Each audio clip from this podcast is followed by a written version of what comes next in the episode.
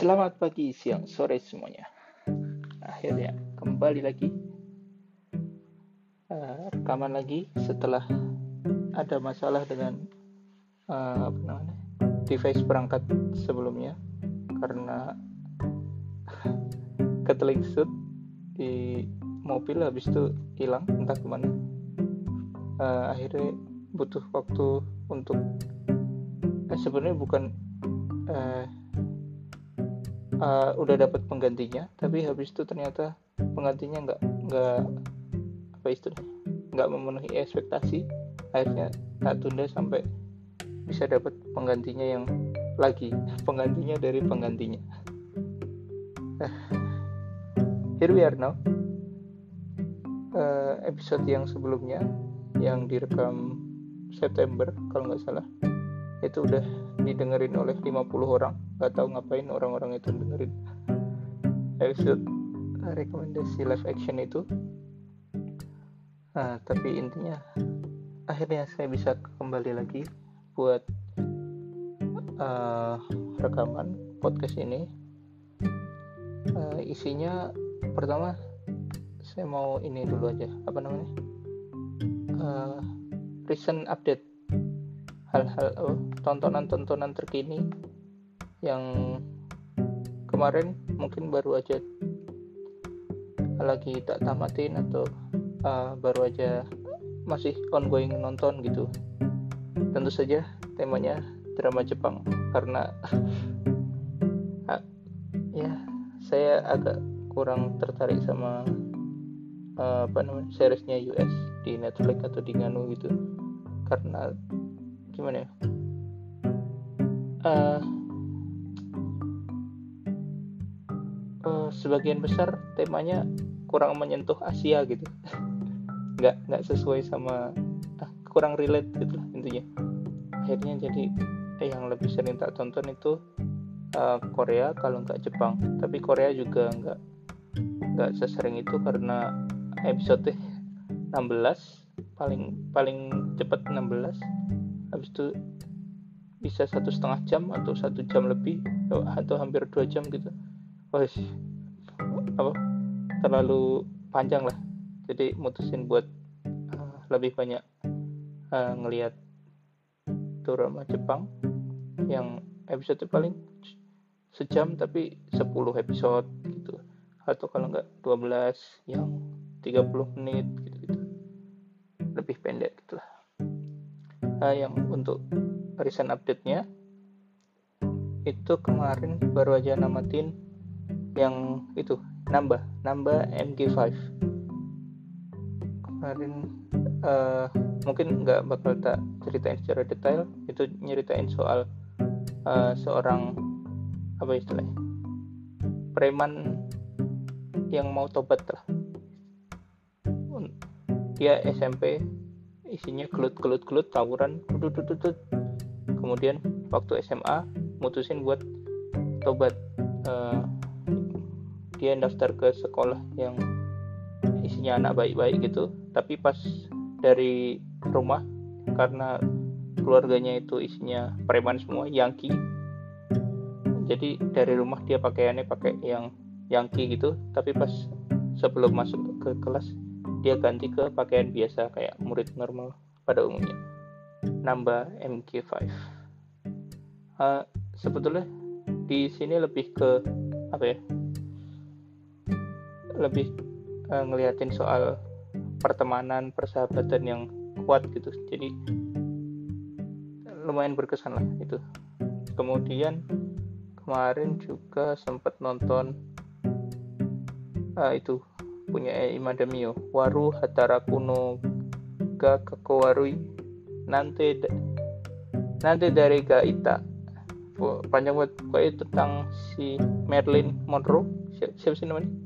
Maririn Tanaka Maririn yang ceria yang dimasukkan ke suatu perusahaan. Bukan dimasukkan masuk ke suatu perusahaan untuk mengincar uh, salah satu petinggi perusahaan di situ jatuh cinta dia.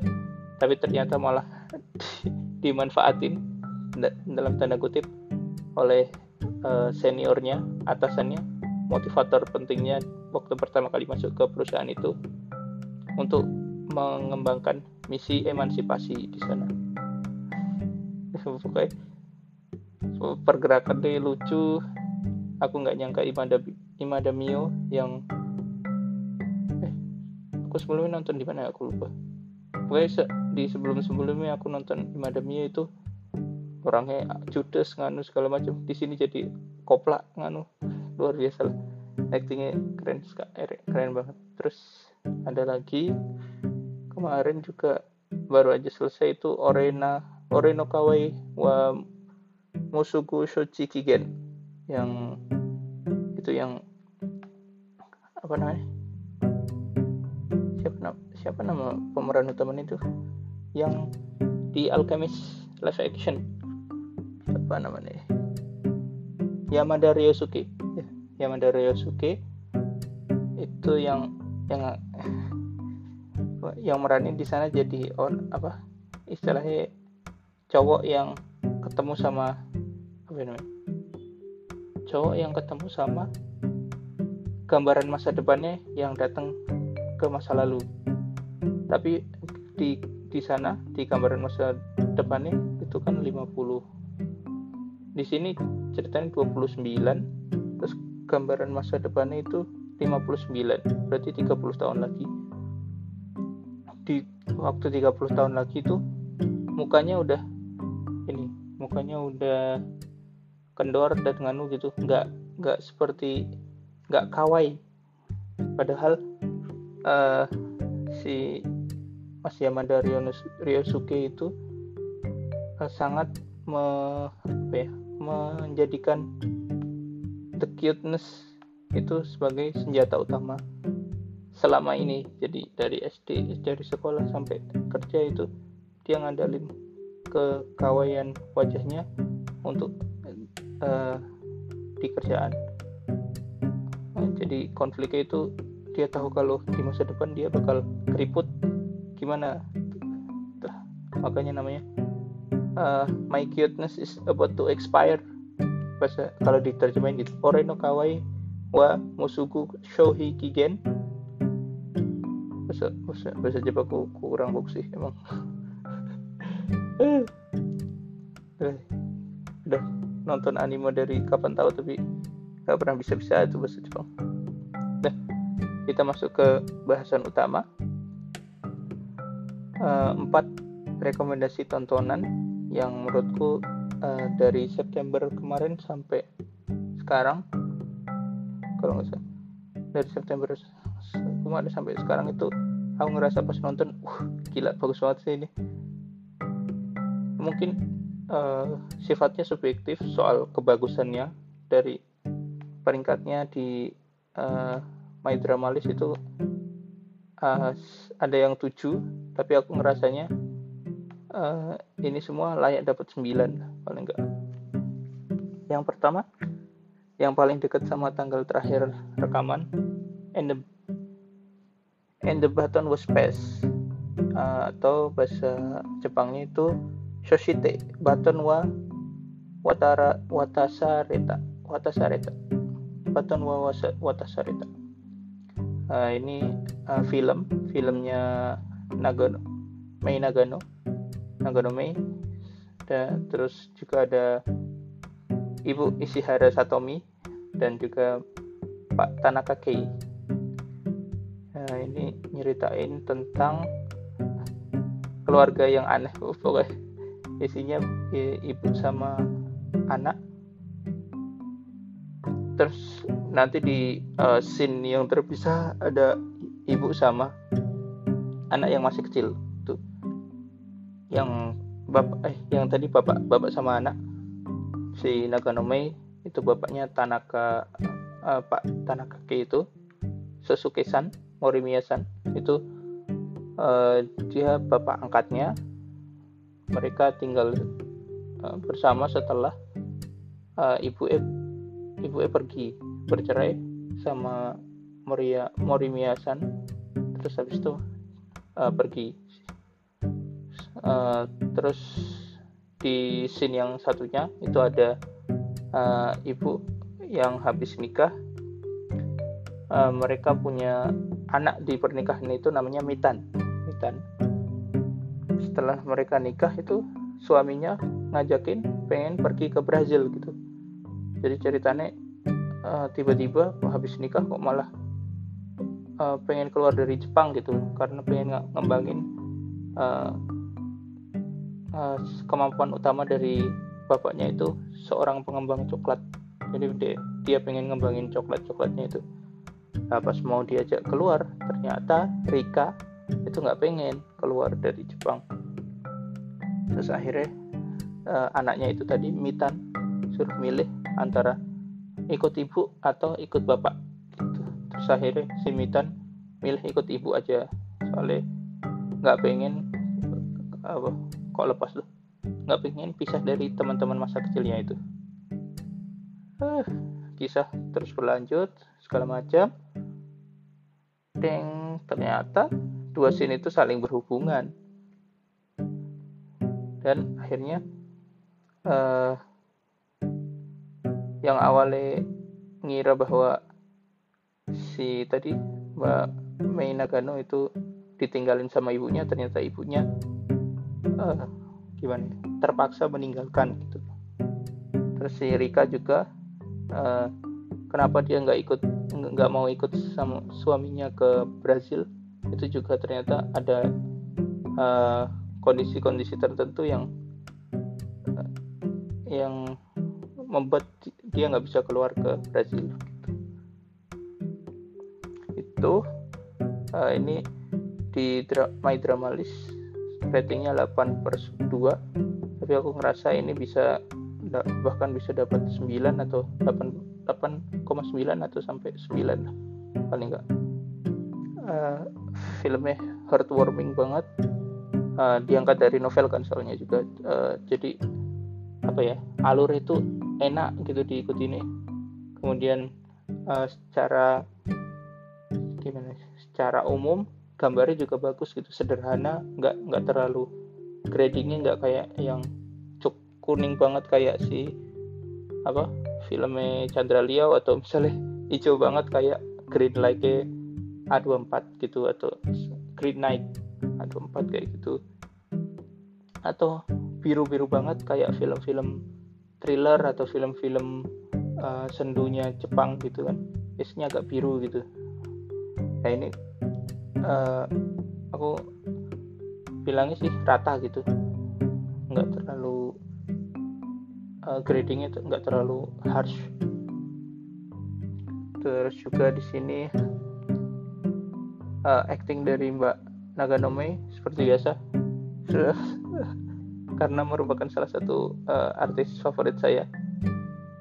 Uh, aku ngikutinnya bukan karena anu ya bahkan bahkan aku ngikutin nggak karena beliau cantik aja kayak misalnya siapa? Orang lain yang tak ikutin karena cantik aja. Hmm, nggak kepikiran kalau sekarang. Tiba-tiba langsung di anu, pokoknya gitulah. Tapi karena emang actingnya bagus gitu dari dari pertama itu di mana ya? oh kayak gitu Koban Joshi enggak lah itu kan baru aja. Lupa gue pertama nonton di mana ya? Uh, di Buin Aoi Super Saiyan Koi Koi. Koi Koi?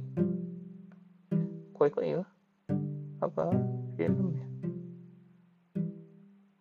Highlight Story itu. Oh Rurouni Kenshin ya yeah. dia kan pernah di Kenshin ya yeah. di Kenshin tapi kan nggak terlalu lama ya. Terus kalau nggak salah itu aku nonton lagi baru di ini My Love Story. Iya, iya. Ore Monogatari. Itu dari situ udah kelihatan kalau ya walaupun sederhana ya actingnya sederhana tapi enteng bagus enak diikuti gitu.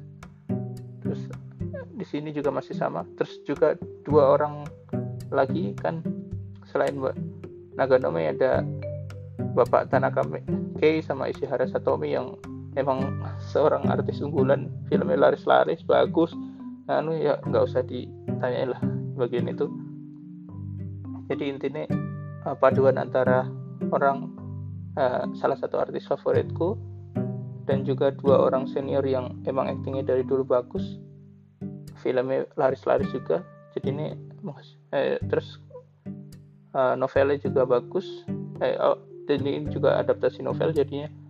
Uh, paling enggak uh, dasar ceritanya ada dan enak gitu. Jadi pas diadaptasi gak nggak apa ya ada garis-garis yang di, harus diikuti gitu. Jadinya lebih enak untuk diikuti gitu. Lanjut. Kemudian itu yang Januari. Keluaran Januari. Ada dua itu yang satu Five Song. Anunya apa seriesnya Kiyohara Kaya sama Suma Shogakusei Naru Suma Shogakusei Naru itu juga Januari. Tapi apa selesai baru pas Maret semua ini Oke, yang pertama dulu Fight Song. Fight Song itu nyeritain soal si Kiyohara Kaya itu jadi oh apa tinggal di panti asuhan gitulah. Bareng sama ya keluarga kecilnya di panti asuhan itulah. Kemudian suatu hari kan dia tuh apa sih namanya atlet. Atlet terus cedera. Habis cedera kecelakaan lagi. Itu pokoknya pas hari itu tuh dia cedera akhirnya kan dia harus nggak kalah nggak bisa ngelanjutin uh, turnamen. Pas itu lagi turnamen habis itu dia cedera nggak bisa ngelanjutin turnamen. Lah waktu mau balik dia malah kecelakaan. Jadi hari itu hari yang apa ya istilahnya numpuk-numpuk double udah jatuh ketimpa tangga dah gitu. Lalu uh, tapi pas waktu pemulihan cedera dia malah dikasih tahu kalau uh, kayak eh uh, setelah kita periksa ada ada yang salah sama otakmu deh. Kita mending MRI aja. Pokoknya kayak gitu semacam itu. Terus setelah di cek cek ternyata di kepalanya itu ada tumor. Tumor itu uh, ngarah ke telinga gitu. Jadi kalau mau dioperasi harus membuka bagian telinganya. Dan tapi kalau membuka bagian telinga itu ada resiko untuk mengalami ke apa namanya tuli, mengalami tuli seumur hidup dan cacat permanen gitu. Tapi nggak bisa dengar lagi seumur hidup. Padahal si Kiyohara Kaya ini apa ya istilah satu-satunya peninggalan dari uh, keluarganya yang dulu kan dia itu di, ditinggal waktu usia lima tahun apa ya? Ditinggal. Dibawa ke panti asuhan itu. Nah itu tuh kayak workman gitu. iPod. iPod kalau nggak salah itu. iPod. Pemutar MP3 gitu. Itu isinya satu lagu aja. Lagunya perfume. Yang itu. Hashira Star, Star Train. Hashira Star Train. Yang I don't know anything it's not a manga oh itulah lagunya perfume itu. Tapi di sana di ini di di drama ini dijadiin lagunya anu lagunya orang gitu. Maksudnya di band bandnya sana jadi rock gitu. Jadi di aransemen ulang jadi rock. Jadi bukan parfum namanya. Terus habis itu suatu hari pokoknya pas dia lagi setelah pemulihan cedera itu kan dia dipekerjakan lah istilah dipekerjakan ke usahanya panti asuhan itu kayak jadi kayak cleaning service gitulah cleaning service panggilan. Di suatu hari dia kan lagi dipanggil habis itu kliennya itu ternyata yang punya lagunya itu. Eh penyanyinya. Penyanyinya lagunya itu namanya Ashida Haruki. Ashida Haruki. Terus si Ashida Haruki ini uh, dia tuh buntu. Nggak bisa nyiptain lagu bagus baru setelah tadi yang uh, Hashira Sarten itu tadi. Terus uh, dia disaranin sama manajernya buat uh, bikinlah kisah baru. Contohnya pacaran kayak atau gimana kayak biar gue dapat inspirasi. Akhirnya uh, karena tahu si uh, Kia Harakaya atau di sini namanya Hanae Hanae itu dia ini apa namanya? Istilahnya bukan ngefans sih. Uh, dengerin terus lagunya dia. Akhirnya tiba-tiba dia itu nembak gitu. Mau nggak gue uh, pacaran sama aku? Biar aku bisa nyiptain lagu baru gitu pokoknya aneh banget itu percakapannya awalnya. Tapi habis itu kisah ke depannya jadi lebih gimana menggugah gitu. Gimana mereka uh, melalui uh, hari-hari uh, hubungan palsu mereka. Tapi ternyata makin ke sana malah uh, makin suka waiting Trisno jalaran Soko Kulino. Terus pada akhirnya di episode terakhir ya? Episode 10 apa 9 kan kontraknya udah habis udah berapa sih? Tiga bulan apa berapa bulan itu? Akhirnya mereka mutusin buat putus dan nggak berhubungan sama sekali. Kontaknya dihapus kan segala macam dihapus. Uh, si Hanae nggak mau ketemu waktu Ashida Haruki datang ke apa namanya ke panti asuhannya. Hanae nggak mau nemuin segala macam gitu-gitu. Uh, terus ternyata tak bocorin aja endingnya lah. Si Hana itu ternyata ngelaksanain ini apa operasinya. Dan ternyata resikonya beneran kejadian. Jadi dia nggak bisa lagi uh, denger. Jadi tuli gitu kan. Permanen. Jadi uh, dia mutusin buat pergi dari Ashida Haruki karena dia penulis lagu penyanyi loh. Masuk ke seorang penyanyi pacaran sama orang tuli gitu kan. Dia mutusin mundur walaupun asal ini setelah uh, sekian hari berjalan ternyata timbul rasa sayang. Tapi uh, di episode terakhir mereka bisa apa ya overcome dari masalah keduanya. Ya itu emang cuma masalah komunikasi aja asli nih mau itu tuli mau enggak itu kan uh, orang punya apa ya, caranya sendiri-sendiri untuk menikmati sebuah musik. Akhirnya di didengerin uh, lagu barunya yang diciptain waktu mereka putus. Namanya Fight Song. Tapi sampai akhir nggak tahu Fight Song itu yang lagunya kayak gimana. Cuma didengerin aja. Dan si Hanainya itu apa ya dengerinnya pakai ketukan itu. Jadi tek tek tek tek gitu loh. Nggak nggak dikasih headset gitu. Orang tulis dikasih headset. Kedengeran apa pokoknya pokoknya diketuk-ketuk di jarinya gitu. Cara dengerinnya. Pada akhirnya uh, lagu si fight songnya. Uh, kalau di My Drama List lagu eh, lagu. Uh, drama ini series ini itu nilainya 7,7 tapi waktu aku awalnya sih ya dua satu dua episode pertama itu aku kurang kurang kurang ini juga sih kurang kepincut gitu. Kemudian uh, gitu naik naik naik hubungan mereka makin erat permasalahannya nambah nambah nambah gitu. Aku jadi ngerasa lah series ini bagus loh. Aneh banget bisa dinilai 7,7 tapi ya saya nggak bisa nge-invalid invalidasi opini orang lain terhadap suatu ini suatu karya seni kayak gini. Nanti dibilang apa oleh apa anti kritik atau gimana gitu.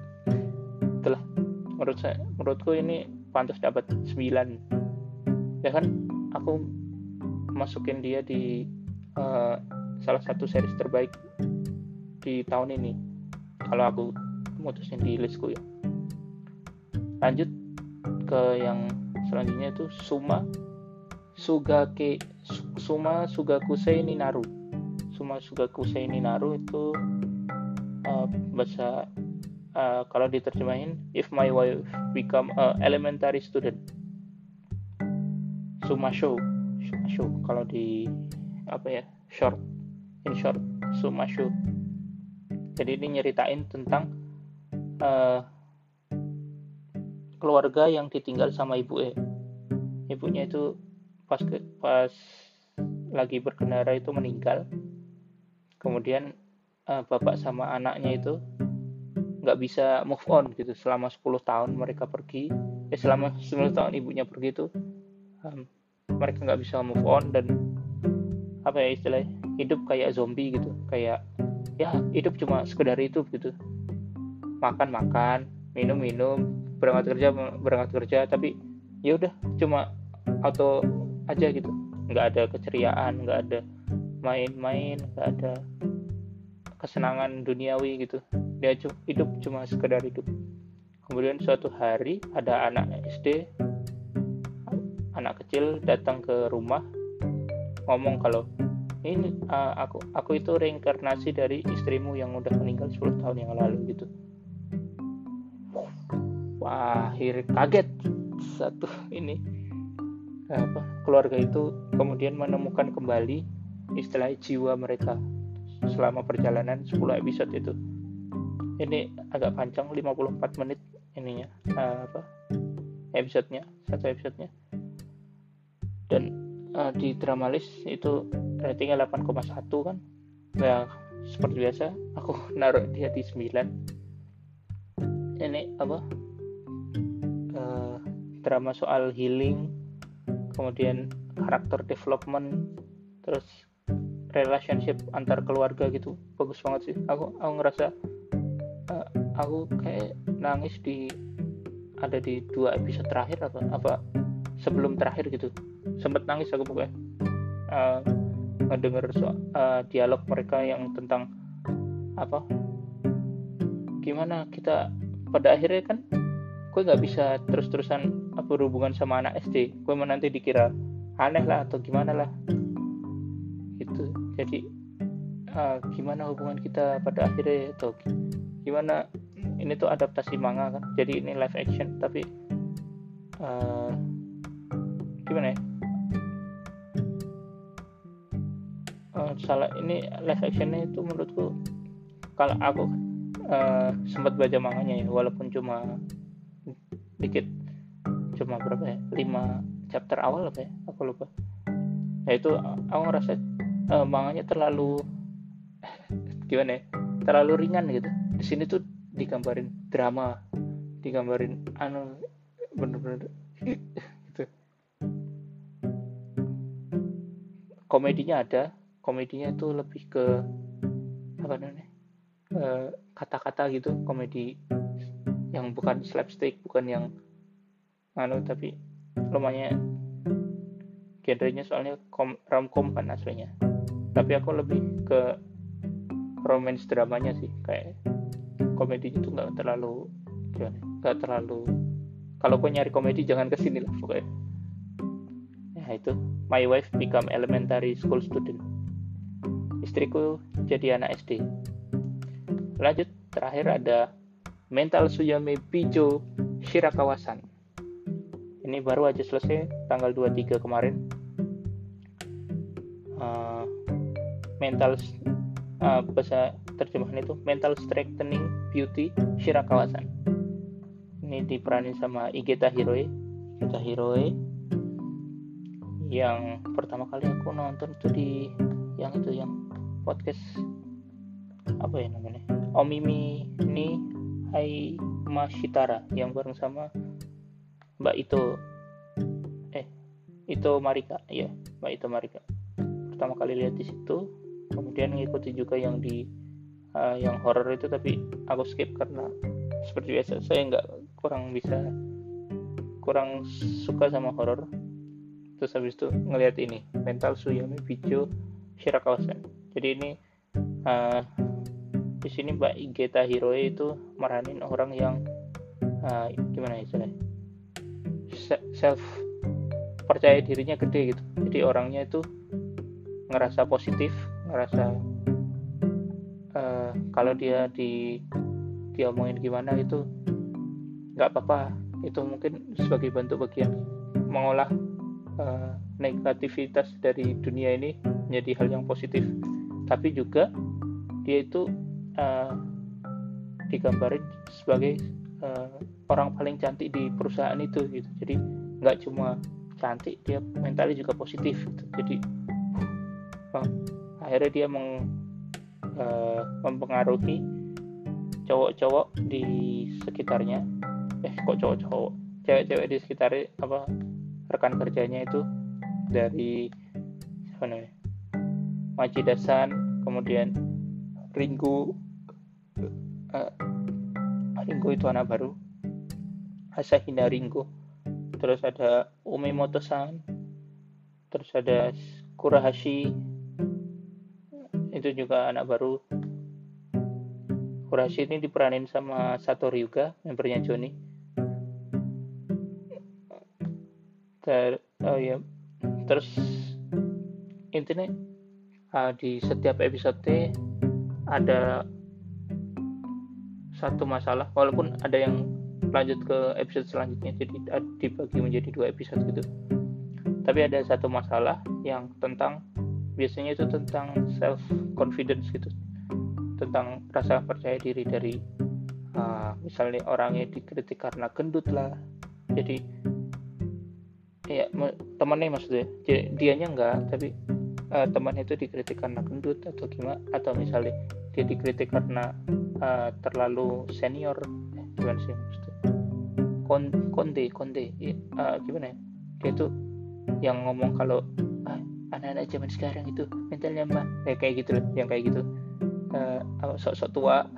Terus ada yang dikritik karena kurang percaya diri itu kemudian ada yang dikritik karena uh, aneh gitu. Maksudnya uh, di lingkungan ini normalnya lagi uh, orang yang kayak gini tuh harusnya main bola gitu laki-laki main bola gitu misalnya.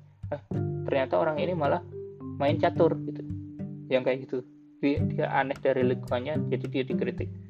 Nah uh, masalah masing-masing itu nanti diselesaikan satu persatu sama kan walaupun uh, gimana ya cara penyelesaiannya itu sederhana aja gitu nggak nggak yang terlalu gimana gimana banget yang yang apa ya yang nggak terlalu harus ngerubah lingkungan gitu nggak cuma cuman cuman sebuah nasihat kecil mengenai gimana seharusnya kita nanggepin hal-hal tersebut atau gimana seharusnya uh, sikap yang kita tunjukkan ke orang-orang uh, untuk overcome dari masalah self confidence itu tadi dari ras, uh, rasa percayanya itu dari tuh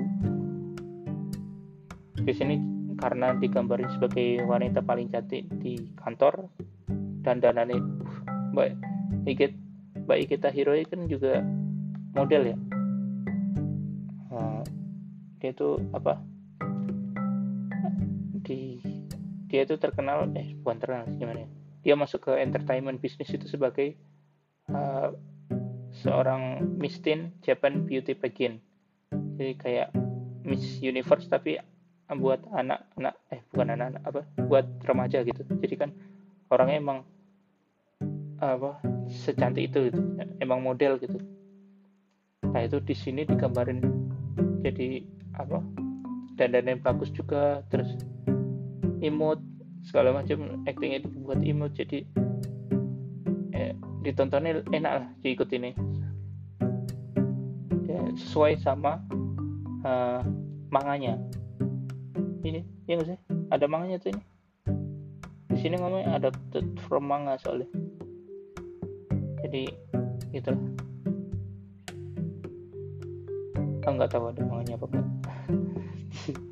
Di situ doang ada tulisan adapted from manga. Jadi oh nggak tahu.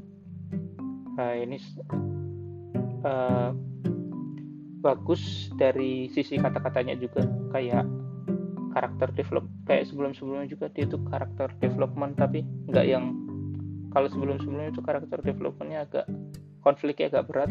Yang ini tuh konfliknya lebih ke self confidence saja rasa percaya diri aja. Jadi agak lebih ringan tapi kata-katanya bagus banget. Jadi kayak misalnya uh, kata-katanya sempet tak capture terus tak posting di twitter gitu. Pokoknya tentang apa ya? Uh, pokoknya salah satu orang itu dibully gitu dari dulu. Dia itu dibully sama orang yang kejam gitu diomongin kalau aku itu gendut aku itu anu harusnya aku itu ngerawat diri kan segala macam. Aku itu dibully karena aku gendut kan segala macam gitu.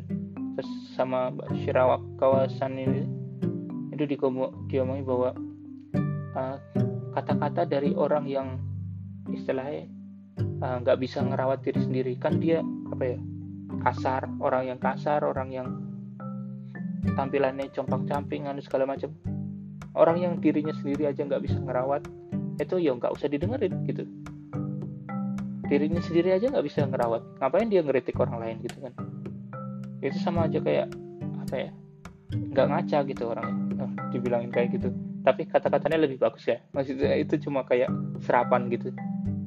Kata-kata di sini tuh apa menurutku untuk uh, untuk masalah-masalah kepedean itu bagus-bagus ya sama yang sebelum-sebelumnya eh, kan eh, juga lebih enteng jadi apa diksi kata-katanya. Walaupun aku kurang banyak diksi perbandaraan kata Jepangku juga nggak banyak gitu tapi paling nggak ini kata-katanya aku kenal tapi apa waktu dirangkai jadi satu jadinya enak gitu ngelihatnya apa dengernya.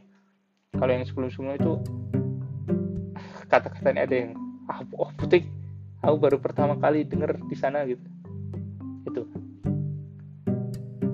Mental suyome bicu Shirakawa jadi itu aja empat rekomendasi apa namanya empat rekomendasi tontonan dari saya. Yang tadi kan Baton Was Pass terus Fight Song terus yang apa uh, istriku jadi anak istri Suma Suma apa jadi itu? Judulnya. Suma Suma Suma.